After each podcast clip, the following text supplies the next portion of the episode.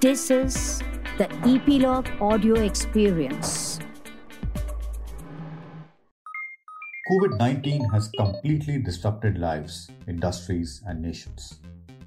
As of early April 2020, the disruptions in all forms continue. And the worrisome issue is that there is no line of sight on when it will end. So, what does this mean for salaries? Will there be pay cuts? Will there be shorter weeks? How does it impact senior management salaries and stock options? What options do organizations have in managing cost while keeping employee morale high? At Aon, we are discussing the issues with clients, conducting timely studies, and sharing best practices from across the globe with our colleagues.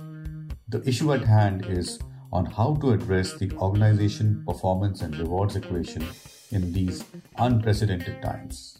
Welcome to season 2 of the Salary Stories COVID 19 Impact.